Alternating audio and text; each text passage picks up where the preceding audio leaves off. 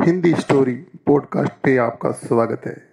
आज हम आपके लिए लेके आए हैं प्यारी सी कहानियाँ दिल को छूने वाली, जो अक्सर आपने बचपन में सुनी होगी। चलो आओ सुनते हैं ये कहानी, शेर और चूहा की। एक बार की बात है, एक शेर जंगल में सो रहा था। उस समय एक चूहा उसके शरीर में उछल कूद करने लगा। अपने मनोरंजन के लिए इससे शेर की नींद खराब हो गई और वो उठ गया। साथ में गुस्सा भी हो गया।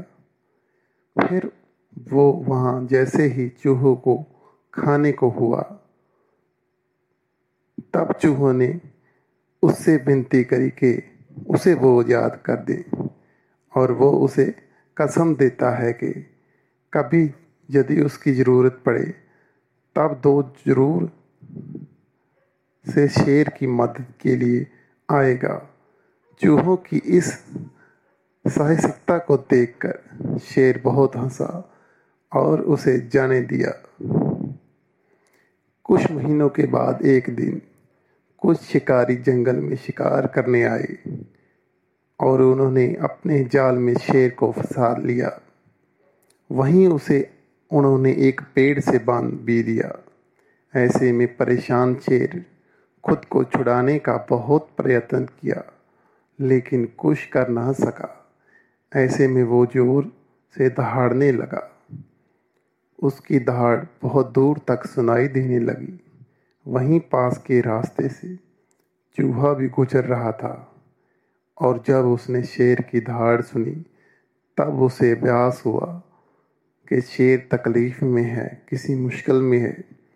जैसे ही चूहा शेर के पास पहुँचा, वो तुरंत अपने पैने दांतों से जाल को कुतरने लगा। और जिससे शेर कुछ देर में ही आज़ाद भी हो गया, और उसने चूहे को धन्यवाद दिया। बाद में दोनों साथ मिलकर जंगल की ओर चले गए। इस कहानी में हमें ये सीख मिलती है कि उधार मन से किया गया कार्य हमेशा फल देता है। यहीं पे समाप्त होता है आज की एपिसोड की कहानी का ये भाग। फिर मिलेंगे दोस्तों। एक नई कहानी लेके। रब रखा दोस्तों।